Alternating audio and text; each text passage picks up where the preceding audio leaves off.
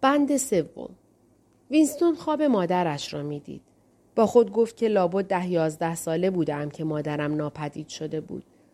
زنی بود بلند بالا، موقر و تا اندازه آرام، با حرکاتی بیشتاب و موی زیبای بور. پدرش را با ابهام بیشتری به صورت آدم سیه چرده و ریزنقش که همواره لباس تیره رنگ تمیزی بر تن و عینکی به چشم داشت به یاد می آورد. وینستون مخصوصا تخت بسیار نازک کفش او را به یاد می آورد. از قرار معلوم هر دوی آنها لابد در یکی از اولین پاکسازی های بزرگ دهه پنجاه دخلشان آمده بود. در آن لحظه مادرش جایی زیر پای او نشسته و خواهر کوچکش را در آغوش گرفته بود. خواهر کوچکش را جز به صورت کودکی ریزنقش و نحیف که همواره ساکت بود و چشمهای درشت و نگران داشت اصلا به یاد نمی آورد. هر دو نگاهش می کردند. در یک مکان زیرزمینی بودند. فیلمسل ته چاهی یا گوری بسیار عمیق اما مکانی بود که در زیر پای او پایینتر و پایینتر می رفت. در راهروی یک کشتی در حال غرق شدن بودند و از درون آب تیرگون به او نگاه می کردند. در راهرو هنوز هوا بود. آنها هنوز می توانستند او را ببینند و او هم آنها را می دید. اما در تمام این مدت پایینتر و پایینتر می رفتند. و به درون آبهای سبز رنگی فرو می شدند که هر لحظه امکان داشت برای همیشه از دیده بپوشاندشان. او در روشنایی بود و آنان را دهان مرگ می بلید. آن پایین بودند. چرا که او بالا بود. این را می دانست و آنها هم این را می دانستند و این آگاهی را در چهره آنان می توانست ببیند. در چهرهشان نشانی از سرزنش نبود. در دلشان نیز هم. تنها نشان این آگاهی در چهرهشان پیدا بود که باید بمیرند تا مگر او زنده بماند و این بخشی از نظم گریزناپذیر امور بود. به یادش نمی آمد که چه پیش آمده اما در رویایش می دانست که مادر و خواهرش بلاگردان او شدهاند. یکی از آن رویاها بود که در عین نگه داشتن چشمانداز مخصوص رویا تداوم زندگی فکری آدم است و در آن سر از واقعیات و اندیشه هایی در می آورد که پس از بیداری هم تازه و ارزشمند می نمایند. آنچه اکنون به سرعت برق از ذهن وینستون گذشت این بود که مرگ مادرش حدود سی سال پیش تراژیک و اندوهناک بوده است و چنین حالت تراژیک و اندوهناک در دنیای امروز ناممکن بود. با خود اندیشید که تراژدی به دوران باستان متعلق بود به دورانی که هنوز خلوت و عشق و دوستی در آن وجود داشت و اعضای خانواده بی آنکه نیاز به دانستن دلیل داشته باشند در کنار یکدیگر میماندند یاد مادر دلش را ریش ریش کرد آخر مادرش غرقه در مهر او روی در نقاب خاک کشیده بود و او به سبب نوجوانی و خودخواهی پاسخ محبتش را نداده بود. آخر مادرش به گونه ای که چگونگی آن را به یاد نمی آورد خود را قربانی مفهومی از وفاداری کرده بود که خصوصی و تغییر ناپذیر بود و دریافت که امروز وقوع چنان چیزهایی امکان ناپذیر است. امروز روز ترس و کین و درد بود. بی هیچ نشانی از جلال عاطفه و ژرفا یا پیچیدگی اندوه. این همه را انگار در چشمان درشت مادر و خواهرش می‌دید که از درون آب سبز که صدها پا عمق داشت به او چشم دوخته بودند و غرق می شدند. ناگهان خود را در یک شامگاه تابستانی که انوار مورب خورشید بر زمین گرد طلا می پاشید روی چمن کوتاه و نرم یافت. چشماندازی که به آن نگاه می کرد آنقدر در رویاهایش تکرار شده بود که کاملا مطمئن نبود آن را در عالم واقع دیده باشد. در بیداری اسم آن را سرزمین طلایی نهاده بود. چمنزار کهنه بود، خرگوش زده و پاخورده و تلی کوچک اینجا و آنجا. در پرچین فرسوده آن سوی چمنزار شاخه های درختان نارون در دست نسیم به نوسان افتاده و برگ های آنها در بافه های انبوه مانند گیسوان زن پریشان می شدند. در نزدیکی ها دور از چشم نهری زلال و کندرو بود که ماهی های کوچک داخل حوزچه های زیر درختان بید مجنون شنا می کردند. دختر سیهمو از آن سوی چمنزار به سمت آنها می آمد. به یک حرکت لباسهایش را از تن بردارید و با نفرت به کناری انداخت.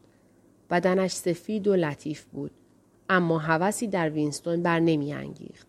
در واقع نگاهی به دخترک نینداخت. آنچه در آن لحظه مایه حیرت او شده بود ستایش برای شیوه به دور لباس بود. این کرشمه فریبا و بیاعتنا جلوه به فنا سپردن کل فرهنگ، کل نظام فکری داشت. گفتی ناظر کبیر و حزب و پلیس اندیشه را می توان به یک کرشمه با شکوه بازو به درون عدم روانه ساخت. چنین حرکتی نیز به دوران باستان تعلق داشت. وینستون شکسپیر گویان بیدار شد. تلسکرین سوت کرکننده‌ای پخش می کرد. سی ثانیه همین آهنگ ادامه یافت. هفت و پانزده دقیقه بود. زمان بیدار باش کارمندان اداره. وینستون تن خود را از تخت خواب بیرون کشید. برهنه بود. زیرا عضو معمولی حزب در سال فقط یک کپن سه هزار تایی لباس می گرفت. یک دست لباس راحتی 600 کپن بود و زیر پیراهنی کثیف و شورتی را که روی صندلی افتاده بود برگرفت. تا سه دقیقه دیگر حرکات ورزشی آغاز می شد. لحظه بعد حمله شدید صرفه که هر روز صبح پس از بیداری به سراغش می آمد او را در هم پیچید. چنان ریه های او را خالی می کرد که جز با تاقباز دراز کشیدن و نفس عمیق کشیدن نفسش بالا نمی آمد. رگهایش بر اثر فشار صرفه ورم کرده بود و واریس پایش مورمور می کرد. صدای گوشخراش زنانه پارس کرد که گروه سی تا چهل گروه سی تا چهل لطفا سر جای خود بیستید. گروه های سی تا چهل. وینستون از جا برخاست و خبردار روبروی تلسکرین ایستاد. بر صفحه تلسکرین تصویر زنی جوان چهره لاغراندام اما ورزیده با پیراهن بلند و کفش ورزشی ظاهر شده بود. با صدای آمرانه گفت بازوها خمیده کشیده یالا با من یک دو سه چهار. یک دو سه چهار. یالا رفقا کمی جاندارتر. یک دو سه چهار. یک دو سه چهار درد صرفه تأثیر خواب را از ذهن وینستون به در نکرده بود و حرکات آهنگین ورزشی به نحوی او را سر حال آورد. با پس و پیش بردن ماشینوار بازوها و نشاندن نگاه شادی بر چهرهش که به هنگام حرکات ورزشی مناسب بود میکوشید ذهنش را به دوران تیر و تار اوان کودکیش بازگرداند. فوقالعاده دشوار بود. برای آخرین سالهای دهه پنجاه همه چیز رنگ می باخت. در جایی که مدرکی نبود که کسی به آن رجوع کند، طرح زندگی خودش نیز رنگ می باخت. رویدادهای شگرفی را به یاد می آورد که رخ نداده بودند. جزئیات حوادثی را به یاد می آورد بی آنکه بتواند فضای آنها را بازسازی کند. و دورانهای دیرپایی در میانه بود که بر لوح سفید آنها چیزی نوشته نشده بود. آن وقتها همه چیز با حالا توفیر داشت. حتی نام کشورها و شکل آنها روی نقشه متفاوت بوده است. مثلا در آن روزها پایگاه هوایی شماره یک به نام امروزیش نبود. نام آن انگلستان یا بریتانیا بود. هرچند که تا حدودی یقین داشت که لندن همواره به اسم لندن نامیده می‌شد. وینستون نمی توانست به درستی زمانی را به یاد بیاورد که کشورش در جنگ نبوده باشد. اما آشکار بود که به هنگام کودکیش فاصله دراز صلحی وجود داشته است. زیرا از میان یادهای اولیش یکی به حمله هوایی مربوط می‌شد که ظاهرا همه را قافلگیر کرده بود. شاید زمانی بود که بمب اتم بر روی کلچستر افتاد. خود حمله را به یاد نداشت. اما به یاد می آورد که پدرش دست او را محکم به دست گرفته و شتابان به جای عمیق در داخل زمین از یک پله مارپیچی پایین و پایین تر رفته بودند. پله زیر پای او صدا می‌داد و دست آخر پاهایش آنقدر خسته شد که به زنجه کردن افتاد و مجبور شدند بایستند و استراحت کنند. مادرش با آن شیوه موقر و دلکش پشت سر آنها می آمد. خواهر کوچکش را در آغوش گرفته بود. شاید هم بسته پتو بود که در بغل گرفته بود. مطمئن نبود که آنگاه خواهرش به دنیا آمده باشد. عاقبت سر از مکانی شلوغ و پرجمعیت درآوردند که متوجه شد پناهگاه زیرزمینی است. عدهای روی زمین سنگ فرش نشسته و عدهای دیگر فشرده به هم روی تختهای فلزی که بالای هم قرار داشتند نشسته بودند. وینستون و مادر و پدرش جایی روی زمین سنگ فرش برای خود جستند. پهلوی ایشان پیرمرد و پیرزنی کنار هم روی تخت نشسته بودند. پیرمرد جامعه تیره و مرتبی به تن داشت و کلاه پارچه‌ای سیاهی بر سر که موی سپیدش را عقب زده بود. چهرهش سرخفام بود و چشمانش آبی و اشکبار. بوی گند جین می‌داد. انگار به جای عرق تن از پوستش جین برمیشد و می‌شد تصور کرد که قطرات برجوشیده از چشمانش نیز جین خالص بودند. ولی با اینکه کمی مست بود دچار غمی راستین و جانکاه بود. وینستون در همان عالم کودکی پی برد که واقعی دردناک برگذشته از مدار بخشودگی و علاج پذیری رخ داده بود. نیز چنین می نمود که می‌داند آن واقعه چیست. کسی که پیرمرد دوستش می داشت شاید نواده کوچولوی او کشته شده بود. هر چند دقیقه یک بار پیرمرد تکرار می کرد. نمی باس به او اطمینان می کردیم. دیدی گفتم؟ مادر. نتیجه اطمینان کردن به اون اینه. همش گفتم. نمی باس به جنایتکارا اطمینان می کردیم. وینستون حالا به یاد نمی آورد که به کدام جنایتکارها نمی بایست اطمینان می کردند. جنگ از آن زمان استمرار یافته بود. البته محض خالی نبودن عریضه همواره همان جنگ نبود. به هنگام کودکیش چندین ماه جنگ های خیابانی در لندن به پا بود که بعضی از آنها را به روشنی به یاد می آورد. اما دنبالگیری تاریخچه کل آن دوران و گفتن اینکه با که می جنگید از محالات بود. چرا که سندی مکتوب یا کلامی نقل شده ذکری جز از جنگ موجود به میان نمی آورد.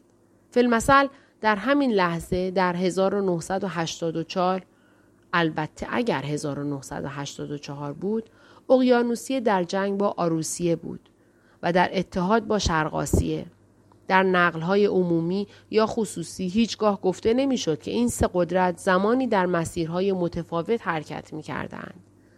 واقع اینکه همچنان که وینستون خوب می‌دانست تنها چهار سالی بود که اقیانوسیه در حال جنگ با شرقاسیه بود و در اتحاد با آروسیه اما این صرفا اطلاعاتی جسته و گریخته بود که در اختیار داشت آن هم به این دلیل که حافظه او چنان که باید و شاید تحت اختیار حکومت قرار نگرفته بود رسما در طرفهای درگیر هرگز تغییری پیش نیامده بود اقیانوسیه در جنگ با آروسیه بود. بنابراین اقیانوسیه همواره در جنگ با آروسیه بوده است. دشمن حال همواره به صورت شر مطلق ارائه می شد و از این رو هر گونه موافقتی با او در گذشته یا آینده محال بود. همچنان که شانه هایش را با درد به عقب می کشید، با دستها روی ران بدنهای خود را از ناحیه کمر دایره وار می چرخاندند و این حرکت برای عضلات پشت مفید بود. با خود اندیشید که وحشتناک این بود که چه بسا این همه راست باشد. اگر حزب می توانست در چنبر گذشته دست فرو کند و بگوید این یا آن رویداد رخ نداده است یقینا چنین چیزی از شکنجه و مرگ هم وحشتناکتر بود حزب می گفت که اقیانوسیه هیچگاه با آروسیه متحد نبوده است و او یعنی شخص وینستون اسمیت می‌دانست که اقیانوسیه در زمانی به کوتاهی چهار سال گذشته با آروسیه متحد بوده است. اما چنان شناختی کجا وجود داشت؟ تنها در زمیر ناخداگاه او که به هر تقدیر میبایست به زودی فنا شود. و اگر دیگران دروغی را که حزب تحمیل می کرد میپذیرفتند، اگر تمام اسناد همان داستان را می‌گفتند، آنگاه دروغ به عرصه تاریخ راه میافت و حقیقت می‌شد. مطابق شعار حزب هر کس گذشته را زیر نگین داشته باشد زمام آینده را در دست می گیرد. هر کس حال را زیر نگین داشته باشد زمام گذشته را در دست می گیرد. و با این همه گذشته به رغم ماهیت تغییر پذیرش هیچگاه دگرگون نشده بود. هرچه اکنون راست بود از ازل تا ابد راست بود. خیلی ساده بود. آنچه مورد نیاز بود چیرگی های پایان ناپذیر بر حافظه آدم ها بود. به آن می گفتند مهار واقعیت و در زبان جدید دوگانه باوری. مربی ورزش به لحن ملایمتری او او کرد. راحت بیستید. وینستون بازوانش را پایین انداخت و آهسته آهسته ریعش را از هوا دوباره انباشت. ذهنش به دنیای نه توی دوگانه باوری لغزید.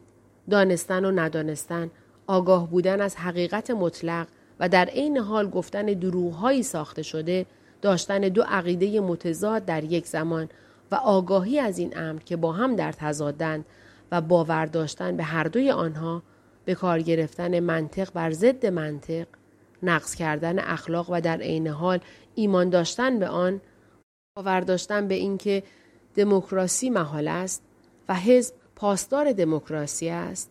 فراموش کردن فراموشی هر آنچه لازم است پس آنگاه دوباره بازگرداندن آن به حافظه در لحظه ای که مورد نیاز است و سپس دوباره فراموش کردن آن به فوریت و بالاتر از همه منطبق ساختن همان روند به خود روند چشمه اصلی بازی همین بود.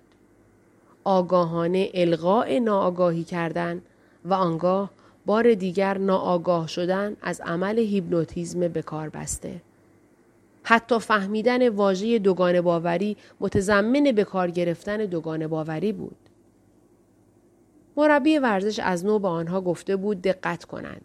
با شور و شوق گفت و حالا ببینیم کدام یک از ما می توانیم دست به نوک پا برسانیم. درست از کمرگاه خم شوید. رفقا یک دو یک دو وینستون از این تمرین که مانند تیر دردی از پاشنه پان تا نشیمنگاهش میفرستاد و رهاورد آن اغلب صرفه بود اوقش می گرفت. کیفیت نیمه خوشایند از مکاشفات او زایل شد. با خود اندیشید گذشته علاوه بر دگرگونگی در واقع ویران شده بود. زیرا در زمانی که بیرون از حافظه سندی وجود نداشت چگونه می‌شد حتی بدیهی ترین واقعه را به کرسی نشاند. کوشید به یاد بیاورد که کدامین سال اسم ناظر کبیر به گوشش خورده بود. با خود اندیشید که لابد زمانی در دهه شست بوده. اما حصول یقین محال بود. البته در تاریخچه حزب ناظر کبیر از نخستین روزهای انقلاب به صورت رهبر و پاسدار آن قلمداد می‌شد. تاریخ مبارزات او اندک اندک به عقب کشیده می‌شد به گونه ای که دنیای افسانه‌ای دهه های چهل و پنجاه را در بر می گرفت. یعنی زمانی که سرمایهدارها با کلاه سیلندرهای غریب سوار بر های بزرگ و براقشان یا کالسکه های شیشه‌ای در خیابانهای لندن رفت و آمد می کردند. راهی برای دانستن این امر در میان نبود که چه مقدار از این افسانه راست است و چه مقدار از آن ساختگی. وینستون حتی به یاد نمی آورد که خود حزب در چه تاریخی به وجود آمده است. گمان نمی کرد که واژه سوسیانگل را پیش از 1960 شنیده باشد. اما امکان داشت که در شکل زبان عتیق یعنی سوسیالیسم انگلیسی رواج داشته است. همه چیز درون مه قلیزی از ابهام فرو می شد. در واقع گاهگاهی روی دروغ آشکاری می‌شد انگشت گذاشت. فیلمسل آنچنان که در کتابهای تاریخ حزب ادعا می‌شد نسبت اختراع هواپیما به حزب درست نبود. از اوان کودکیش هواپیما را به یاد می آورد اما نمی توانست چیزی را به اثبات برساند. مدرکی در میانه نبود. در تمام عمرش تنها یک بار دلیل مستند جعل واقعیت تاریخی را در دست داشت و در آن مورد صدای سرکش از تلسکرین نمره زد. اسمیت شماره 6079 اسمیت و آری تو لطفا پایین تر خم شو. می توانی بیشتر از این خم شوی. به خودت زحمت نمی دهی. لطفا پایین تر. حالا بهتر شد رفیق. حالا تمام افراد راحت بیستید و به من نگاه کنید. عرقی ناگهانی و داغ از سراسر بدن وینستون بیرون زده بود و چهرهش رازآلود بر جای ماند. هیچگاه نارضایتی نشان مده. هیچگاه نفرت نشان مده. به هم خوردن ساده چشم ها می تواند مچت را گیر بیاندازد. به تماشای مربی ورزش ایستاد که بازوانش را روی سر بلند کرد و نمی‌شد گفت با فریبایی بلکه با چالاکی و چیره دستی خم شد و اولین بند انگشتان دستش را زیر انگشتان پا قرار داد. دیدید رفقا؟ می‌خواهم ببینم که همه همین کار را می‌کنید. دوباره به من نگاه کنید. سی و نه سال دارم و صاحب چهار بچه ام. حالا نگاه کنید. دوباره خم شد و در همان حال که قامت راست می کرد به گفتهش چنین افزود. می بینید که زانوانم خمیده نیست. شما هم اگر بخواهید می توانید همین کار را بکنید. هر آدم زیر چهل و پنج سال کاملا قادر به دست زدن به انگشتان پایش می باشد. همه ما افتخار جنگیدن در خط مقدم جبهه را نداریم ولی دست کم می توانیم تناسب اندام خود را حفظ کنیم. پسران خود را در جبهه مالابار به یاد بیاورید و دریانوردان را در دژهای شناور. به این فکر کنید که با چه مشقتهایی دست به گریبانند. حالا از نو خم شوید. و در همان حال که وینستون با حرکتی سریع موفق شد اولین بار در عرض چندین سال انگشت دستهایش را به انگشت پا برساند مربی ورزش با لحنی تشویق کننده اضافه کرد بهتر شد رفیق خیلی بهتر شد.